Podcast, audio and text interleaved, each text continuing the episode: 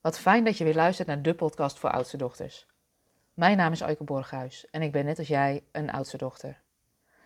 En in deze podcast wil ik het graag met je hebben over wat de speurtocht naar het Noorderlicht me nog meer opleverde. En ik neem je even mee naar begin maart, toen ik op een woensdagmiddag op weg was naar Schiphol samen met een vriendin.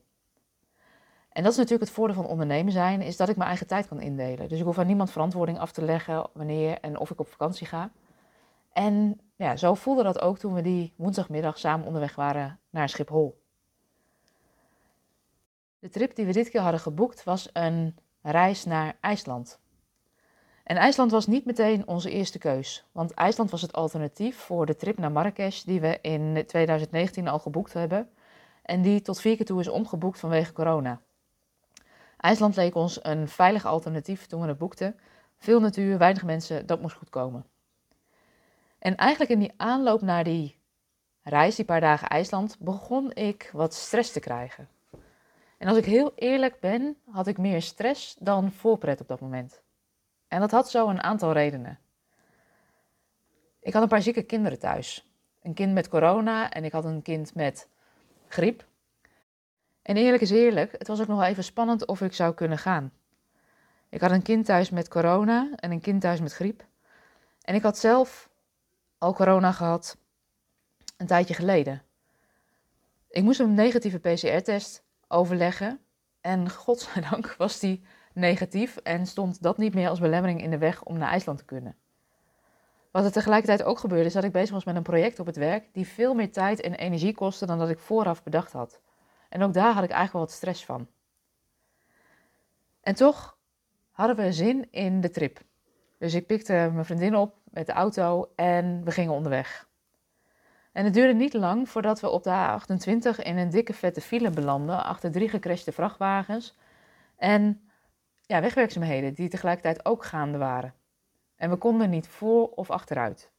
En we hebben daar op die A28 echt ruim twee uur stilgestaan, um, waarbij we gewoon geen kant op konden. We hadden het voordeel dat we licht reisden en alleen handbagage bij ons hadden, waardoor we het vliegtuig echt net op tijd haalden. Al rennend uh, op Schiphol haalden we het vliegtuig. En toen we eenmaal in het vliegtuig zaten, keken we elkaar opgelucht aan. Deze hindernis hebben we overwonnen.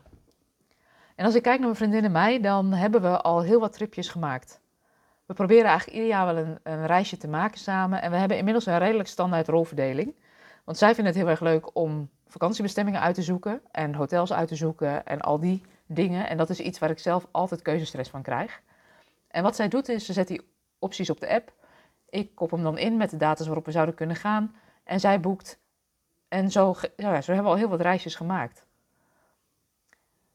Ter plekke rijd ik vaak in een huurauto en voor ons is dat een prima taakverdeling. En ik vind het soms ook wel fijn om gewoon eens wat te kunnen leunen naar iemand anders die alles uitzoekt. Want in mijn eigen bedrijf of als ondernemer moet ik op dagelijkse basis al de kar trekken. Dus ik vind het heerlijk als iemand anders dat doet. En als ik kijk naar IJsland, dan was ik echt blij verrast. Wat is IJsland een fantastisch land? De natuur is prachtig. Geen plek is hetzelfde. We waren in maart, dus het weer was in die periode wisselvallig. En ik ben er echt even helemaal uit geweest. We hebben alle weertypes gezien: sneeuw, regen, hagel, mist, zon. En dat allemaal binnen een paar uur. We hebben op plekken gestaan waar het volledig stil was als het net gesneeuwd had of sneeuwde. En we alleen in dat landschap stonden. We hebben klaterende watervallen gezien, spuitende gijzers. We hebben een actieve vulkaan beklommen waar je de lava nog kon zien gloeien. En we zijn op een tour geweest waarbij we walvissen en dolfijnen hebben gespot. Echt, de natuur in IJsland is fantastisch. Maar als je in die periode in IJsland bent, dan kun je natuurlijk niet anders dan ook op zoek gaan naar het Noorderlicht. En we zaten in een periode dat het weer behoorlijk bewolkt was. En toch wilden we het gaan ontdekken. Dus wat we hebben gedaan is een app gedownload om te kijken waar we dat Noorderlicht het beste zouden kunnen spotten. En daar gingen we die avond, dik ingepakt op pad. Thermokleding aan, laagjes over elkaar, mutsen, handschoenen. Maar om het Noorderlicht te kunnen zien heb je een plek nodig waar het volledig donker is. En zo reden we die avond laat met onze huurauto naar een plek waar het echt heel donker was.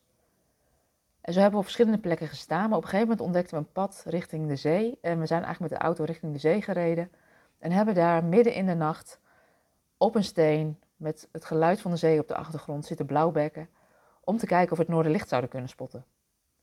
En het was nogal spannend, want die dag en die avond was de lucht heel bewolkt. En om het noorderlicht te kunnen zien is het natuurlijk nodig dat het minder bewolkt is.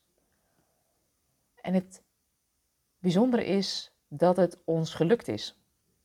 Ondanks de bewolking, ondanks dat we zelf op pad zijn gegaan zonder een tour te hebben geboekt, hebben we een beetje een grijze schijnsel door de bewolking heen zien breken. En achteraf gezien hadden we dat verschijnsel door onze camera's van onze telefoons beter kunnen zien.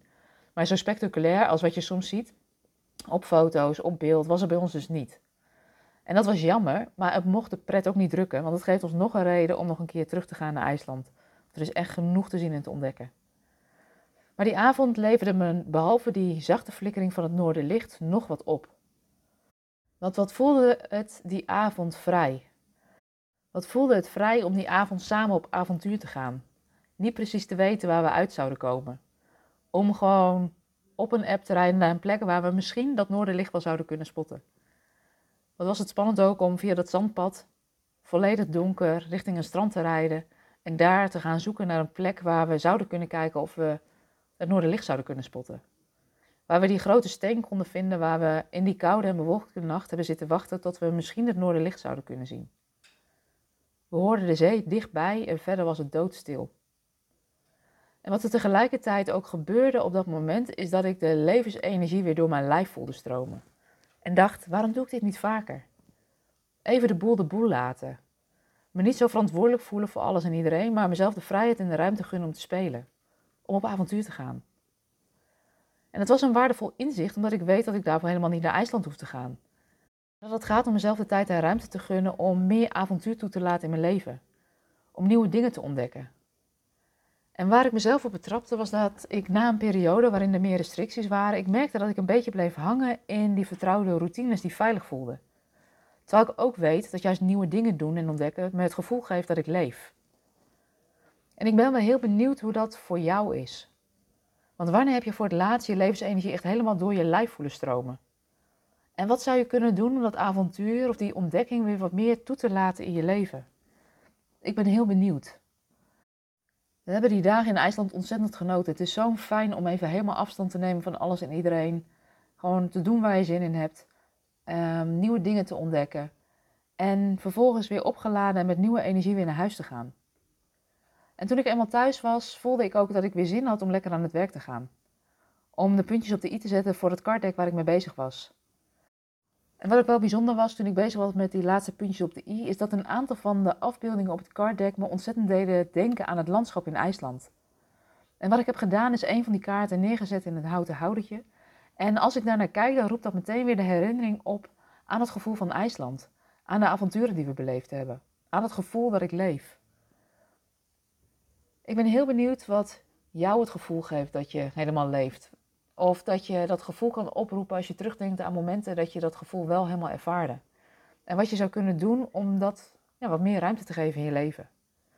Ik ben heel benieuwd waar jij meer ruimte voor zou willen maken, wat je het gevoel geeft dat je leeft. En um, deel het met me, ik ben benieuwd. Mocht je nou denken van, hé, hey, ik ben wel heel benieuwd naar die afbeeldingen waar ze het nu over heeft, weet dat het card op dit moment in de voorverkoop is. Dus mocht je ja, um, ook houden van mooie beelden, afbeeldingen uit de natuur, met een pakkende tekst waar je wat mee zou kunnen, die je helpt om even afstand te nemen. Weet dat je het carddeck nu kan bestellen. Um, het is dan handig om even naar de website te gaan, www.oudstedochter.com slash carddeck.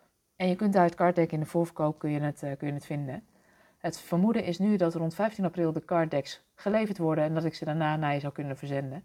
Dus uh, mocht je dat willen, weet dat het een cadeautje is voor jezelf. En um, Daarmee wil ik eigenlijk deze podcast eindigen. Wat die speurtocht in het Noorderlicht me dus heb opgeleverd, is het gevoel dat ik leef als ik meer ruimte maak voor spontaniteit en creativiteit in mijn leven. En dat gun ik jou ook. Dus um, een hele fijne dag vandaag.